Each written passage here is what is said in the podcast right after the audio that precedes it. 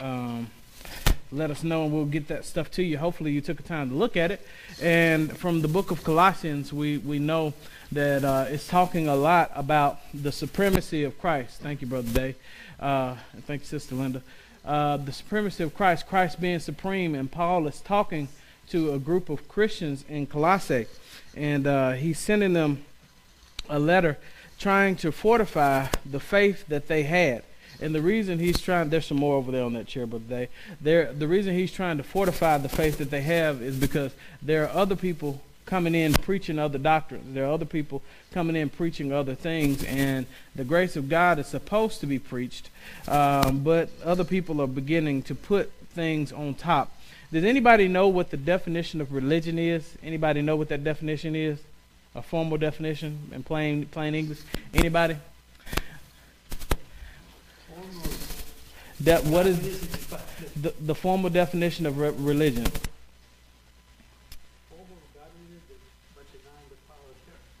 That's a biblical definition. You use the Bible to answer, but but uh, that's that's it. He said a form of godliness, but denying the power thereof. But that is exactly right. Um, religion is man's attempt to become right with God. And whether you go to Judaism or Buddhism or whatever the case may be, or other religions, man is always trying to find a way to make himself right with God. The problem is, is that you cannot make yourself right with God. It has to be God Himself because all our righteousness is but what? Filthy rags. We cannot make ourselves right with God. We need a Savior. But the wonderful thing is that because we cannot make ourselves right with God, He gives us a free gift. And if we'll accept that free gift, it cannot be taken away. So we're going to start in Colossians chapter 2, starting at verse 16 and uh, we're going to read down a little bit and you guys can read with me when they get it on the screen. Looks like they're working on some things back there but that's quite all right. Colossians 2 starting at verse 16 i'm old school. I got it here in the bible. I got it right here on the screen in front of me and i got it here. Hopefully i'll be able to see it somewhere. How about that? You guys ready? Let's read Therefore, do not let anyone judge you by what you eat or drink, or with regard to a religious festival, a new moon celebration, or a Sabbath. Let's keep going. These are a shadow of the things that were to come. The reality, however, is found in Christ. Do not let anyone who delights in false humility and the worship of angels disqualify you. Such a person also goes into great detail about what they have seen. They are puffed up with idle notions by their spiritual mind. We're going to stop right there for a second as we uh, peruse these passages. And for those who are listening by podcast or watching by YouTube, if you'd like uh, a copy of this study, we're glad to get it to you, um, that you'll be able to look at it so you can be interactive with us too. We're looking at Colossians chapter 2, verses 16 to 23. And Paul talks to the Colossians and he says, Don't let men judge you. And he has five things he says, Don't let men judge you by. Can anybody give, throw out any of them? You just read it. If you got your Bibles, what did he say? Don't let men judge you by what? By meat. What you eat. What else? What you drink. Celebrating the holy days. The new moon. And the Sabbath day. She gonna put everybody to shame. Everybody else just quiet, and Sister Bernice is over there just just spitting them out. And she went in order. How about that? that that's it. He's saying, let no man judge you by what you eat, what you drink, festivals you celebrate or don't celebrate. Because what's happening is we talk about number one, religion is man's attempt to become what right with God. So here Paul comes and tells them that you are saved by grace through faith. That's the gospel, right? That's the good news that you're not saved by works. And here come these other people that say, yeah, but you got to do these other things. So he says, in other words, what you eat. The Jews had dietary laws. In other words, if you don't eat what we eat, therefore you are you you're on a Jew and you can't be saved. Or if you don't drink what we drink, or you don't follow our prescriptions, we control what you eat. We control what you drink. Um, you have to celebrate our festivals. And, and something that's very important here. He's not talking about the difference between right and wrong, but he's talking about a judgment of soteriology. Everybody say soteriology. We'll say it real, real, real simple for the people on, on, on Facebook and YouTube. Say soteriology. Soteriology. That is a study of salvation. That's all that is. That's a big word of salvation. In other words, who's saved and not who's not saved. He's not talking about uh, like we do in the popular culture, only God can judge me and making excuses to live any kind of way and do any kind of thing. That is not what Paul is talking about. What he is doing is let, saying, don't let people put undue burdens on you that Christ hadn't put on you for your salvation. In other words, I know you say you say, but now you got to speak in tongues. I know you say you say, but you got to dress this way. Know you say you say, but you have to do this and you have to observe this. And what you do is you put bondage back on people that Christ Himself is what taken off. And he's saying, don't let those people judge you by those things or the new moon or the Sabbath. And the reason he does that is it's because those things are shadows. Everybody says shadows. We'll talk about that in just a second. But I'm going to ask the second question that why is it wrong to allow ourselves to be condemned because of these things? Why is it why is it wrong for us to allow other people to put these kind of condemnations on us? Can anybody tell us that? Why why is it wrong to allow people to try to burden us with rules and things like that? They're trying to put you under their customs. And there is a difference between Christ and the custom. A lot of things we do are not spiritual, they're cultural. Everybody says spiritual versus cultural. What, what's a good example of that? In other words, some people say if you don't listen to a certain type of what? Music, that's not God's music. So if you're not playing Southern gospel, they won't worship to it because that's not godly music. Have you ever heard that? As if God, from what I know, most of our modern genres of music are brand new in, in the grand scheme of, a, of an ancient earth. So it's kind of arrogant for us to say that God only approves of the music we like, doesn't it? So what happens in Africa where they don't have Southern gospel, or Asia where they don't have this type of music, or, or in Arabia where they have different types of music? So wouldn't it be fair to say that God can work in all different types of expressions? And sometimes we have allowed um, those types of things to divide us and put burdens on people. And we'll we'll we'll we'll be quick to say that this type of music is not of God. I'll give you one: Christian rap. As soon as I said rap, somebody cringed. But who says God can't work through it?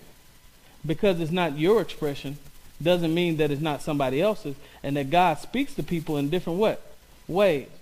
I know some Christian rap artists right now who are more theologically sound than a lot of the music that we listen to right now.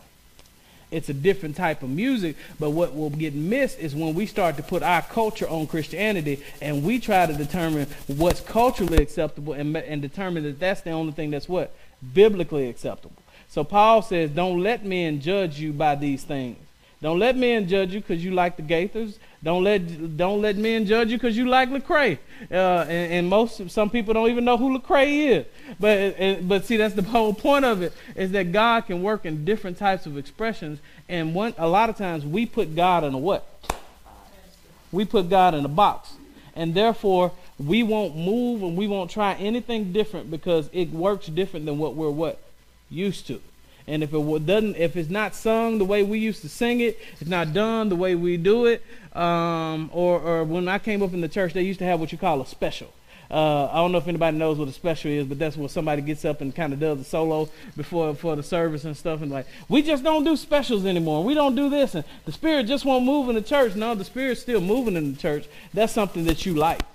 and if it works for you, that's great. But it's not okay for us to take what was good for us and put that burden on a different generation, is it? Now, it's not also good for a different generation to completely do away with it and ignore the people that it still works for. We have to learn that we both work to what? Together. So we sing a little bit of this and we sing a little bit of that. We do a little bit of this, and what we can't do is say, I'm gonna raise my hands when my songs come on, but when I don't know these words to these other songs, I'm not gonna try. I'm just gonna sit here and look crazy and, and, and ruin the worship service. Because at one point in time, the songs that you know, you didn't, did you? You had to what? learn them. And you're never too old to what? To learn. Tell them, Sister Bernice. Sister Bernice whooping everybody in the room today. She got everything going straight up, up and down. You see that? You're never too old to learn. And what he's saying is don't let people put these things on you. But in context, he's talking about the Passover and the atonement because these things, number one, they were a shadow of things to come, and number two, they were the real substance was to focus on Christ. These all of these things were to point ultimately to Jesus, but they took the expressions that were supposed to be pointing to Jesus and stopped worshiping and looking for the Messiah and started worshiping the expression. The best way I can say it is they got so caught up in the work of the Lord that they forgot about the Lord of the work. I'll say that again. They got so caught up in the work of the Lord that they forgot about the Lord of the work and they began to worship worship. They began to worship a type of expression, a type of sermon. Uh, uh, uh, if the sermon's given this way or that, and if they didn't get it, well, then there was a point, and these people began to put their customs and their culture on other people, and God had not called them to what? Do that. Can y'all see that in the text?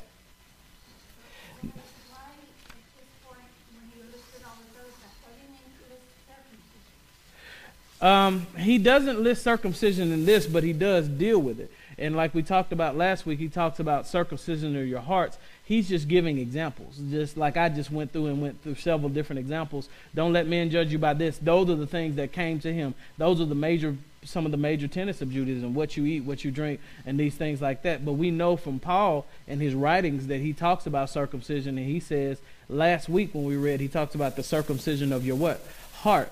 And, and, so he's already kind of covered that what the Judaizers are going because there's several different false teachings that are going around. We talked about Gnosticism. Everybody remember Gnosticism? If I say that long enough, you'll you'll figure figure out what that is. Gnosticism sounds like what? Knowledge and that's what Gnosticism is. It's a basically a worship of knowledge. You need to have some mystic knowledge. You always got to have something else, or you just can't be saved. You got to have the blood of Jesus, miracle oil. I hope that ain't real. Somebody gonna be offended. Or you got to do this, or you got to follow these rules. But what he's doing is saying all of these things. Uh, none of these things save you, but they point towards what something else. So even when it's not mentioned, you can see it in the text in the example that he's given. Don't let men judge you by this or that because they're, number one, they're shadows. Verse 17 says this. I'm going to go over to verse 17. It says uh, that uh, uh, verse 17 says, These are a what? Is it on the screen? Let's get verse 17. Everybody, let's read it together. It says what? These are a shadow of the things that were to come. The reality, however, is found in Christ. In other words, you missing the point the point is not about the type of music. The point is about who the music is pointing what to. The point is not in the type of sermon, but it's in the, how the sermon points to.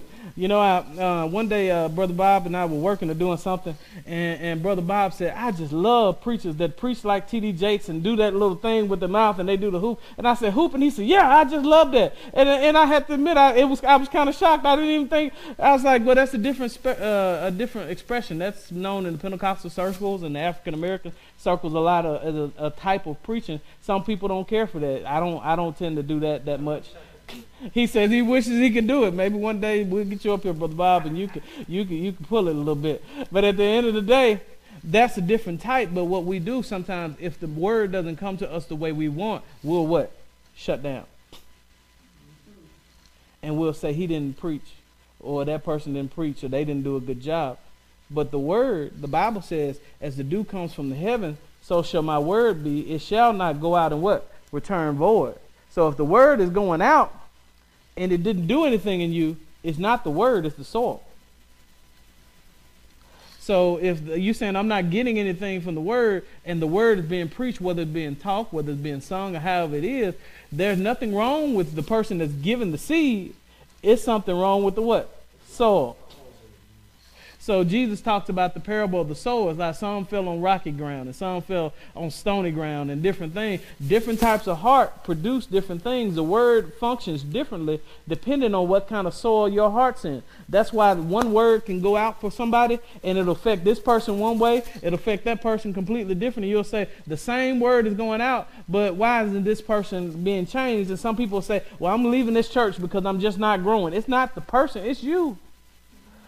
If, if you're at a table and everybody eating the same food and nine babies are growing and one's not, it's not the food. But it, what it is, is not to get too far off point, he's saying that these things are a shadow and we need to keep our focus on what? Christ. Jesus Christ and him crucified. Let's go on to verse 18. it says, Do not let anyone who delights in false humility and the worship of angels disqualify for you for the prize. Such a person goes into great detail about what he has seen, and his uh, unspiritual mind puffs him up with idols and notions. Now, what he's talking about is is into those regards is they were using false humility and false spirituality. They were trying to pretend that they were spiritual. They did a lot of stuff to look like they were spiritual. They did a lot of stuff to act like they were spiritual. And they made you feel like you weren't spiritual enough if you didn't do this. I'll give you a perfect example. One person comes in and they pray for 15 hours. They get on this altar and they pray for 15 hours till all heaven comes down and, and, and, and they can, they're, they're heavy intercessor. Then somebody else comes in, they pray for two minutes and leave. Who's more saved?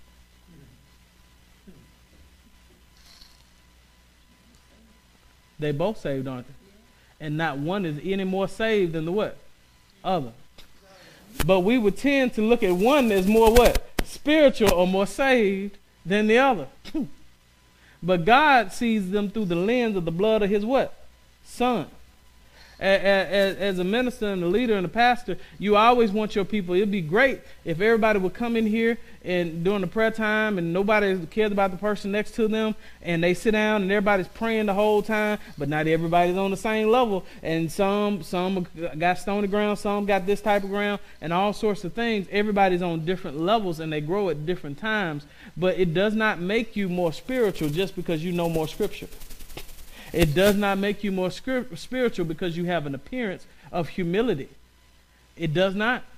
God looks at you the same way. There is no spiritual, unspiritual. There's two things God sees saved and lost. Everybody says saved and lost. Saved and lost. That's it. You either saved or not. You either a sheep or you a goat. That's it. Now, it's great if you have more spiritual maturity and God has blessed you by faith to faith, but that spiritual maturity doesn't make you any more special than any other what? Believer. Because all of us in Christ's eyes, if it wasn't for the blood of his son, we are down here. It's his blood that what? Elevates us. Now, I'm grateful for my prayer warriors. I'm grateful for people who live a spiritual life, but it's not going to make you more saved if you take communion and this person doesn't. Not one more bit. It's not gonna make you more saved as you show up for every every Sunday and this person comes every other Sunday. Now it will show me how spiritually mature you are. It'll show me if you a baby and you a babe in the Lord. If you making an excuse every five minutes about why you can't come to church, I know you're a babe in the Lord and you're not really growing like you need to grow. And I know there's some spiritual benefits that you might not get in on because you are not. The Bible said, "I would give you meat, but you still on what? Milk." I will give you some deep spiritual truths, but I'm still trying to get you to come to church 52 weeks out of the year, or at least 48 weeks, or maybe 30. You know, and, and so Paul is saying we're dealing with those things. So don't let men judge you for these things. Don't get so caught up in rituals and religion and trying to be looking looking self-aggrandizing. Paul was not letting uh, says not to let suffering and extra doctrines threaten your freedom. Have you ever turned on the TV and felt like I'm so not saved? Somebody get on TV and they they seem they got all these things about all these different feasts that you need to that that this happened on this and we got the blood moon for this and this and that. And they go through all these things and right after they say buy my book. And I'm I'm working on a book but that, it's not going to tell you to buy the book. But you get what I'm saying that we got all these things and you look at the TV and you say man I wish I could be saved like that. They got it. They're no more saved than you are. We're all saved by the what? Same spirit. One Lord one faith, one baptism, one God and Father of all, who is above all, in all, and what? Through all. It, it, it's important for us to know. So he says, don't let them disqualify you for for the prize. In other words, you don't want to give up the grace of God by trying to have righteousness by works. It's the equivalent of somebody saying, Willie, I'm going to pay your house off, and then they go pay off my mortgage, and I take out a loan so I can pay it off again.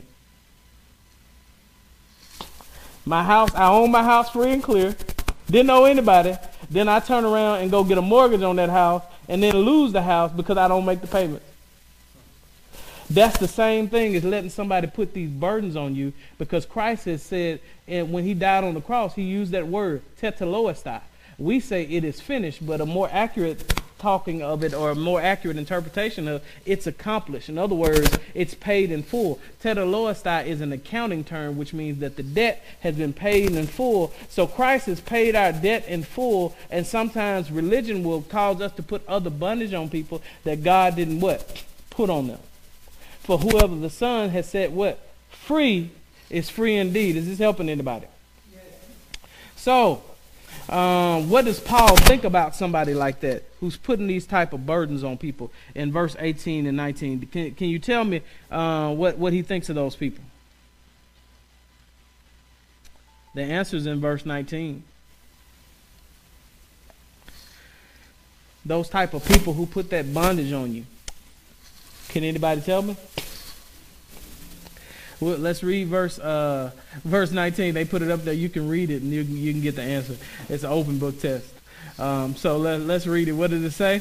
They have lost connection with the head from whom the whole body is supported and held together by its ligaments and sinews grows as God causes it to grow. So what Paul is saying is even though they're trying to seem spiritual, they're not even really connected to God. They've lost connection with the what? Head. They look spiritual. They act spiritual, but in all actuality, they what? They're not spiritual. So should it be should we be careful of how what we look at and what we deem is what? Spiritual. Should we learn not to judge books by their what? Cover. Now you know a tree by its fruit. You can judge a tree by its fruit. If the if the fruit is just wicked fruit, that's a different thing. But sometimes the most spiritual people are people who don't even look that what spiritual. Can anybody give me an example of that in the Bible? Jesus has a parable about that. Can anybody tell me what it is?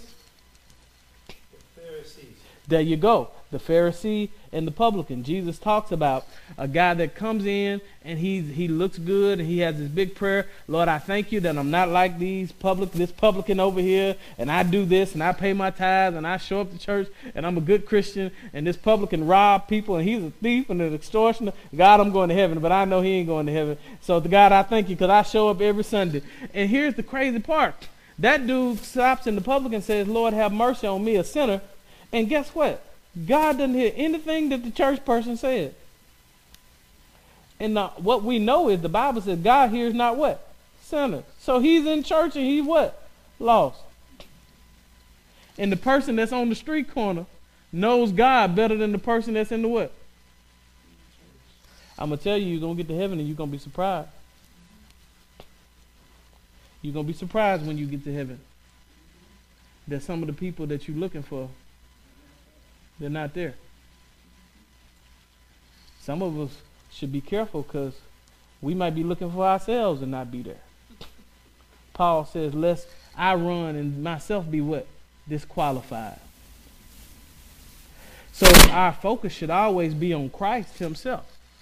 Our focus should be on Jesus Christ. Don't let us, don't ever get sidetracked off of the message of the gospel of Jesus Christ. We can play all sorts of different type of music. We can have all sorts of different type of programs, and we do. I, I want to encourage each one of you when we go out in January, and Terry is doing those things for January, uh, that we all go out and we help do the do uh, feed the homeless, and we go out and we help give blankets to the homeless, and we pray for people and, and pray for their souls, because that's ultimately why we're doing it. Does no good to give a man a blanket if you don't worry that his soul is saved. So we're we're, we're doing this for, for a purpose, but your focus should always what? Be Christ. Amen? Amen? So, verse 19 says, He has lost connection with the head, from whom the whole body, supported and held together by its ligaments and sinews, grows as God causes it to grow. Now, look at verse 20. Verse 20 is awesome. Let's read it together. Since you died with Christ to the elemental spirit forces, spiritual forces of this world, why, as though you still belong to the world, do you submit yourself to its rules? Ooh, that's packed. Can anybody tell me what he's talking about? Can anybody tell me what Paul means by that when you've died with Christ? We talked about it a little bit last week how we died with Christ, and when Christ died, we died with him. And he says to the basic principles of this world. Can anybody tell me what those principles are? If not, I'll go ahead and give it to you. It's going to encourage you to study a little bit more next week. But it says that principle is the principle of legalism that characterizes all human religions and false cults. Man made merit, reward, acceptance with God on the basis of one owns one's own work. In other words, and, and this kind of gets to what you're talking about, Sister War. For those who believe in Christ, they have died to this principle. In other words, you no longer have the pressure of trying to prove to anybody that you saved. I don't have to prove to you I'm saved. That's between me and who? And you don't have a right to judge whether or not I'm what? Saved. Now you know a tree by its fruit. If I keep bearing bad fruit, that might mean that um that that there's something not there. the Bible also says, examine yourselves to see whether you what be in the faith. But at the end of the day, I don't have to walk under condemnation or pressure trying to prove to somebody that I'm spiritual. I don't have to walk under condemnation trying to prove to somebody that I'm saved. I don't have to dress a certain type of way. I, I don't have to wear a suit and tie and a three-piece suit so you believe that God's anointing is on me. Because if God's anointing and approval is on me, it's going to be shown up in the what? Results. And so that, that's important for us to know. And it says, For those who believe in Christ, they have died to this principle. It can no longer touch them. God has circumcised off the body of flesh.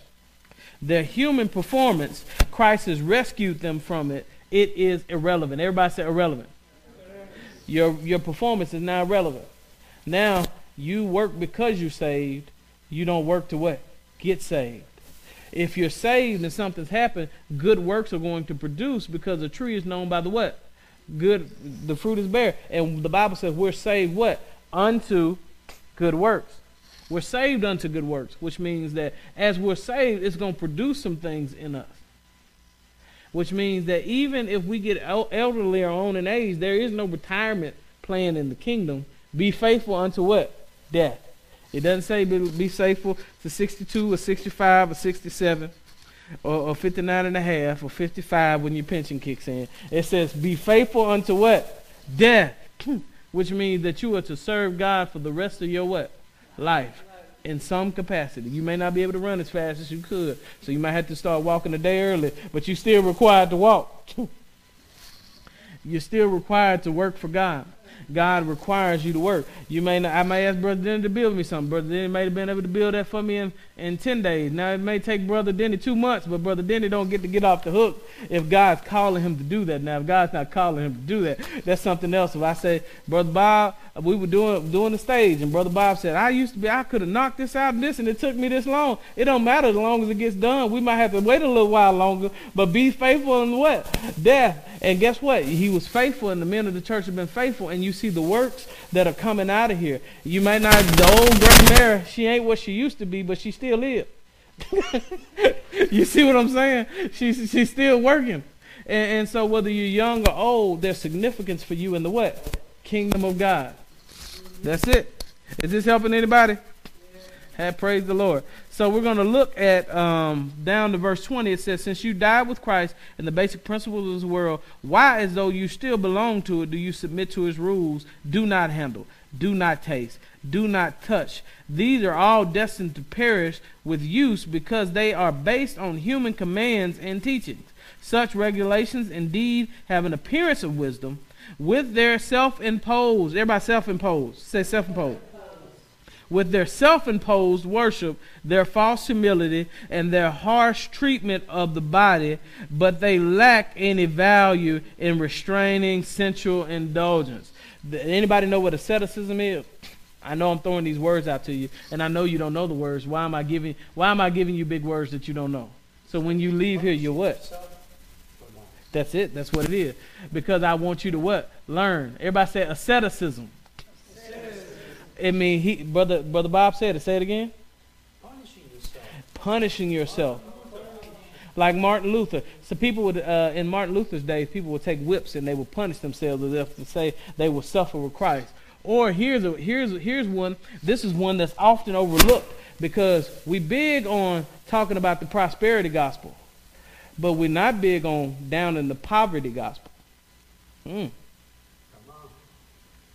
God's not with you more because you're more poor. And some people will try to be poor and impoverished and take vows of poverty to think that will make them more what? Godly. But God had people on his camp that were rich and poor. He had poor people. He had Lydia and people that, that would help Paul that were business owners. So your godliness is not designed by your what? Bank account. Money is amoral. It is neither evil nor good. It is a tool used by people that are evil or evil. There is no good. None are good but God. I, I knew that's a trick question, but if you're, you're submitted to God, you'll become a steward of it. So a lot of times we only respect preachers if they what? Poor. Let a preacher walk up in a car that's nicer than yours and see what you think of that preacher. First thing we say is all he cares about is what? Money. How dare he drive in a Cadillac? How dare he drive in a Mercedes? But you driving in a Range Rover. but but for other people. And yeah, and we won't digress too far from that. We don't want to get into possessions and things. But the point I'm trying to make is God is not more with that preacher because he drives a raggedy car as opposed to he drives a good car. We should stop using certain things to qualify how godly people what are. Or how love the Bible says that you shouldn't be a lover of money. It doesn't say you shouldn't have it. Exactly. Because you gotta have it guess what? To bless people with it, you have to be a conduit. You just have to be a faithful steward what? Over it. If you're a millionaire, great but be a millionaire that stewards your wealth for the glory of the God, not for your for your what? For your own self and for your own self-aggrandizement. And so, and so don't let people get self-imposed stuff on you and tell you what their vision of godliness should be. Nine out of ten times I talk to people, they say they leave that word out, the love of money. Yeah. Just blur out, money the root of all evil. Yeah, that's true. And that's true. That's very true, Bob. People often say that m- money is the root of all evil, and it's not. The love of money is the root of all evil, and people faith, leave the faith because they love it. Demons love demons, and other people love things of the world, and they became lovers of it. In other words, they put it in the place of God. But if you put it in perspective, it can become a worthy tool. Why are we talking about this? Because that's something psychologically we put on people, right? We do. we, we, we, we, we if we don't trust people if we think they have too much money. We don't trust preachers if we think they got a nice house or a nice car or something like that. The first thing we say is they're a crook. We don't know that they have a job. we don't know if they got this or that we got that. We automatically. I saw something on um, on um, talking about prosperity preachers, and I'm not into the prosperity gospel because I'm into the, the real gospel. But they were they were knocking this preacher for having having a nice parsonage, but this this preacher has natural gas on his house. He's a millionaire. He's a natural millionaire. So it's not his fault that he's rich. He just happens to be rich. But people use that, and what they do is it becomes detrimental to the kingdom. They try to put burdens on people that God what doesn't. Just let people be who God called them to what be, and He has something to do for everybody in the what kingdom. So don't let people impose their ideas of what godliness is on what you. But we do that, don't we? We judge people that we don't know. How many TV preachers have you judged just by a 30 minute sermon clip that's been edited? And you can tell me what all brother so and so is about, and you don't even know brother so and so. All he preaches is this.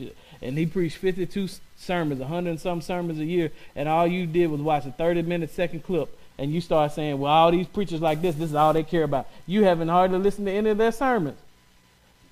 You're saying you're not godly if you don't preach what I tell you to preach or what I think you. And, and every preacher's had that. I can't count the number of times across my uh, across my career as a, uh, as a preacher that somebody has walked up to me and they said, "Here, I got to give you this pamphlet on this prophecy. This this is what you need to be preaching. Jesus, this about the doomsday. Uh, this right here." They, they'll try to pull me to the side, not not just in this church, but just in places in general. This is the people aren't teaching this, and this is the real truth. This is what you need to be. You need to be preaching, and you need to preach this and this. It's sixty six books in this thing. It's a lot of ground to cover. but people will tell you you need to preach this. And if you just only preach that, that's not going to help you. You got to do this. You got to preach this. You got to preach that. Don't be preaching this and that. Well, the Bible has to be what? Rightly divided. You can't divide something that doesn't have more than one side. Wow. Now, all sides are truth. but there are more aspects to the Bible than just what we make it. And sometimes because we have a unilateral vision, we we miss out on some of the blessings that God has. God has some things and promises for us in His Word, and we do not receive them because we've allowed the world to tell us it's wrong wrong to receive them. There's some things. Do you know right now that it's God can heal, but there are some people that will not receive healing because they don't they think it's wrong to ask for healing. Seriously. They, they believe that God no longer heals people as if God took a, a vacation starting at the year zero AD. God can still heal if He chooses to what? Heal. Miracles happen all the time. Yes. There you go. I'm the same what? Yesterday, today, and forever. If He healed then, He can heal yesterday, today, and forever. If He provided then, He can provide what? Yesterday, today, and forever. If he redeemed, he can redeem what? Yesterday, today, and forever.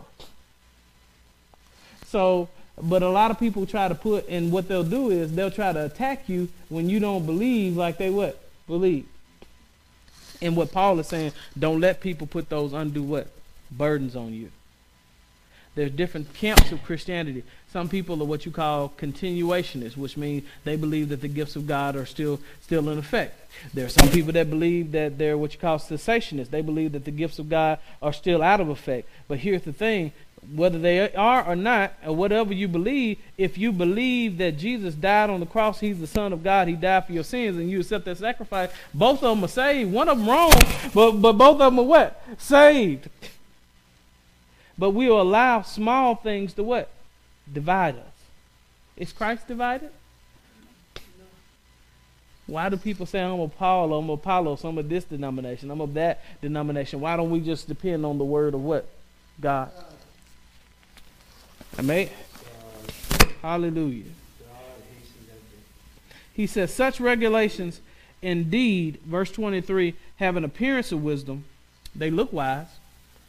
Many people who have these arguments, they can they are trained. They can if they believe that the gifts have ceased, they have an argument that they've been trained theologically to pair it out without ever thinking about anything. And if you challenge it, they'll get angry. Those who say the gifts have continued, uh, um, they they have an argument for that. Those who say you can lose your salvation, those who say you can't. So there are some that are Calvinists that say you can't lose your salvation. Once saved, all saved. There are some that are Arminian that say you can lose your salvation and things like that. And each one of them have learned their arguments to the T, and they sound good. Only one of them's true though.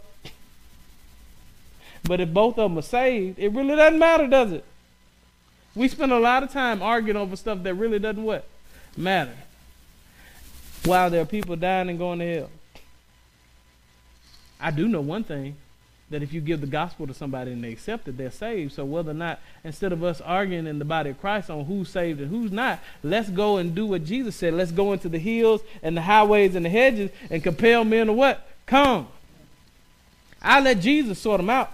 I let Jesus determine who is and who isn't. He said, let the wheat and the what? Tare grow together. It's not my job to determine who's the wheat and the tare. You know why? Because they look just the same. you really can't tell until you throw them up and the wind blows and one's to drop because it's heavy and the other one's going uh, the other one's to float off. The chaff's to go off. Our job, job is not to qualify somebody's salvation. Our job is to make sure we give the gospel as many times as possible in our lifetime to as many people so they can accept it and accept Jesus Christ. If they don't accept it, that's their what? Responsibility. My my dad used to sing this song all the time when I was young. He said, You only have one life to live. Take your time. He says, If I fail to live and my soul is lost, nobody's what? Fault but mine. I have a Bible I can read. I have a Bible I can read. If I fail to read and my soul be lost, nobody's what? Fault but what? Mine. They have the responsibility of receiving the call, but we have the responsibility of presenting the gospel. Amen? So, we go into that, that those things don't make us what? Spiritual. So, somebody tell me what these rules are based on then. If they're not based on, on the Bible, what are these rules based on? Wow. They're based on man's what? What they think. So could it be that we've divided the body of Christ because of what somebody's opinion is of the word rather than taking the time to pray and to rightly divide the word and to study the word and to search the scriptures, to search out, that there are a lot of people that could be come together, but we're separated because of people's what? Opinion. How many churches do you know that have broken up because somebody painted the church a certain color?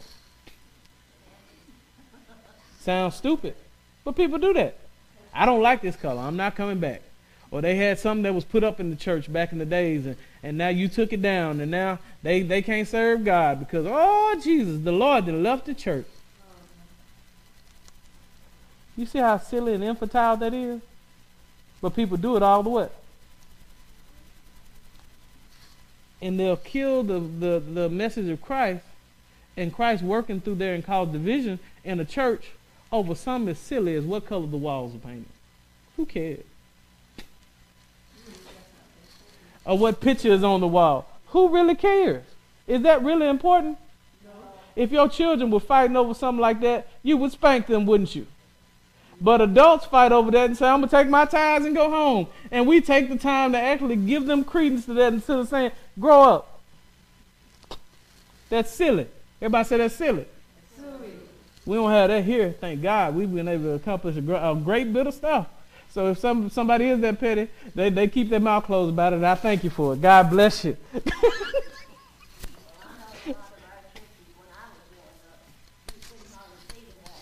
yeah. Yeah.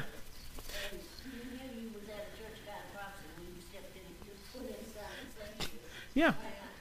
And, and and if you want to do that, that's fine.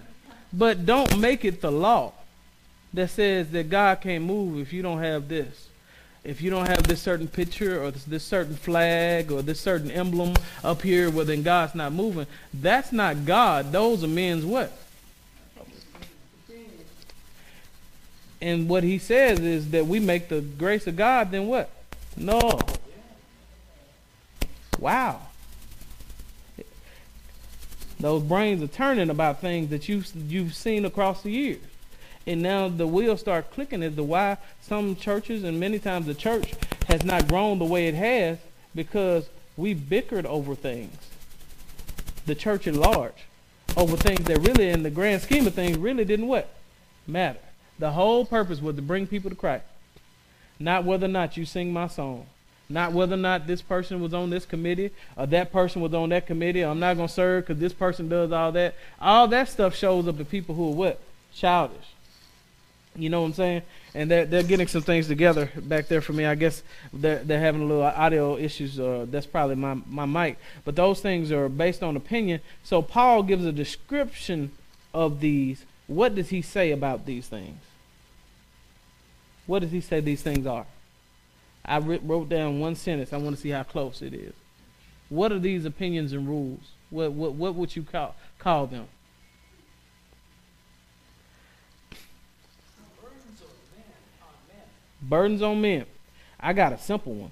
They are a poor attempt to run your life. They are a poor attempt of people to try to run your life and tell you what to do. And most of the people who are trying to run your life, uh, and I say this in general, uh, the church in general, we, we have a loving church. Praise Jesus. I'm great, grateful for that. But a lot of people trying to run your life and control yours because they don't have any control in theirs. That my old spiritual mentor would tell me a lot of times, generally the deacon that wants to run everything at the church because he can't run that at home. He can't run nothing at home. He don't run nothing in the, his house but the water and the vacuum cleaner. That's all he run. but he want to come to the church and run everybody in the what?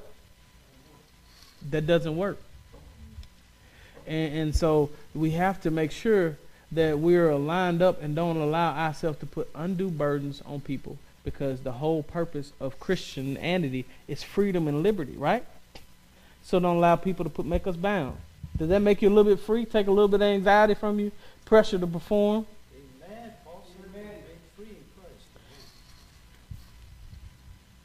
Sometimes you can't you don't have a freedom to just be your what? Self. Trying to prove to somebody else what you should be. I've seen situations in churches where people will fall out because the lady had pants on. Or if I walked into somebody's pulpit now, if that's their rule, you you use sense. You don't go into somebody else's pulpit. Everybody's wearing suits, and you just dress like this just to antagonize people. But there are some people that if I preached in this hoodie, not in this church, but in the world, they would swear that God wasn't with me. Rules that make the grace of God a what? Null effect. So, as we finish today, and I hope this study has been effective um, and things like that for those that are listening by podcast, if there is audio issues, I apologize for those. But this is a study, and I want you guys to go back and study these things, and you're going to get them again Sunday. I won't see you again before Christmas, so I want you to have a wonderful Christmas, well, Christmas Day. Remember the reason for the season, and then we'll convene back again on Sunday the day after Christmas. What better way to celebrate Christ than to come in the day after and have a party in His honor? And so, and that's what we very well intend to do. Is this helping you guys? Are you learning anything? Amen. I want you to do something. When when I give you these and I use words, I'm using theological terms that I know you don't know, and I'm doing it on purpose because I want you to write it down. and I want you to go research it. and I want you to figure out. He says soteriology. What is soteriology? Anytime you see ology, it's just the study of whatever that word was. So you have Christology would be the study of what? Christ. Very simple. Pneumatology. Pneuma means wind or breath. The study of the Holy Spirit. Soteriology is the study of salvation. Theology, the study of God. I want you to look up these words like Gnosticism and asceticism. I'm not just throwing them around to sound academic. What I'm trying to do is to challenge you to go what?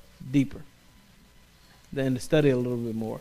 Not just so you can be puffed up, but as you uh, as you learn more about something, intimacy increases. So if you want to be more uh, inti- intimate with God, look at that. She put them up there. Let's look at that one. Uh, Haley put them on the screen. Let's start with that one. Let's let's read that for the screen and for the people that listen. What does it say? Asceticism. What is it? What's the definition? Severe self-discipline and avoidance of all forms of indulgence, typically for religious reasons. Somebody said, I never knew that word exists. Go to the next one. Whoever's there in the back. Gnosticism. There it is. A prominent heretical movement of the second century Christian church and first century, partly of the pre Christian origin. Gnostic doctrine taught that the world was created and ruled by a lesser divinity, the Demiurge, and that Christ was an emissary of the remote supreme divine being, esoteric knowledge, and whom enabled the redemption of the human spirit.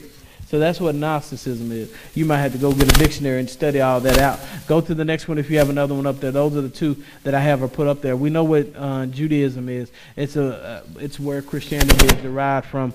Um, but there's a word called Judaizer that I, I was going to have them put on the screen. And what a Judaizer is is a person that was making people have to live under the law. In other words, you got to go back and be circumcised. So is this helping you guys? I want to do this to where it's helping. If you're listening by podcast, I encourage you to get this, get into Colossians, study it. I know it's it's not what you're used to. I know you, it be it it could be a, a different way, but this is on my heart to do this this way so that we start learning and people can find a place just to learn the Bible, uh, just to know what the Bible says. Amen. Amen. Any questions? If I had a present, I'd give it to Sister, Sister Wolf there. You, you just popped out with all the answers and stuff. I, I like that. I like that. I like that. Uh, I'm encouraging all of you to do that and, and to learn. Uh, yeah. Yes. No wonder, after all this study, Christ said to the Pharisees, He said, You would put so many burdens on other people that you yourself will not lift with your little fingers. Mm-hmm. That's it because God gave the law. He gave the law, and there were 10, basically 10 commandments in Exodus 20. By the time Jesus gets there, the Pharisees were well meaning, but there were more than 444 different laws. Can you imagine that? You have to break 444 laws a day and can't break one of them. That's crazy. That's why Jesus says, hey, if your camel had fell in the ditch, would you not get it out? You hear the word Sabbath day's journey is because there was only so far you could walk on the Sabbath before it was considered work. So after you walk these many steps, you just stuck. You gotta wait for somebody to get you. I guess I'll come get you. I guess. But as, that's how crazy it had gotten with rules and regulations. Now the other the other side of the coin is when people get to the point where they don't have any rules and regulations and they throw caution to the wind and they live any kind of way they want. God doesn't want that either. Shall we continue in sin that grace abound? God forbid. That is a term called hyper grace. In other words, that or cheap grace. Uh, Dietrich Bonhoeffer would say is that where we know that we're going to be forgiven for stuff, so we just live any kind of way. I don't. Uh, I would question. I tell you to examine yourself if that's the that's the try way you're gonna try to live. uh, I wouldn't want to try that. I'm not gonna try that. That's dangerous. Uh, but we have to have balance. Everybody said balance. The Christian life is about balance. God made. He separated the light from the dark, didn't he? He there's balance, and, and God there there's things in the world that God God doesn't want evil in the world, but He sent His Son. Just like there's evil, there's what good.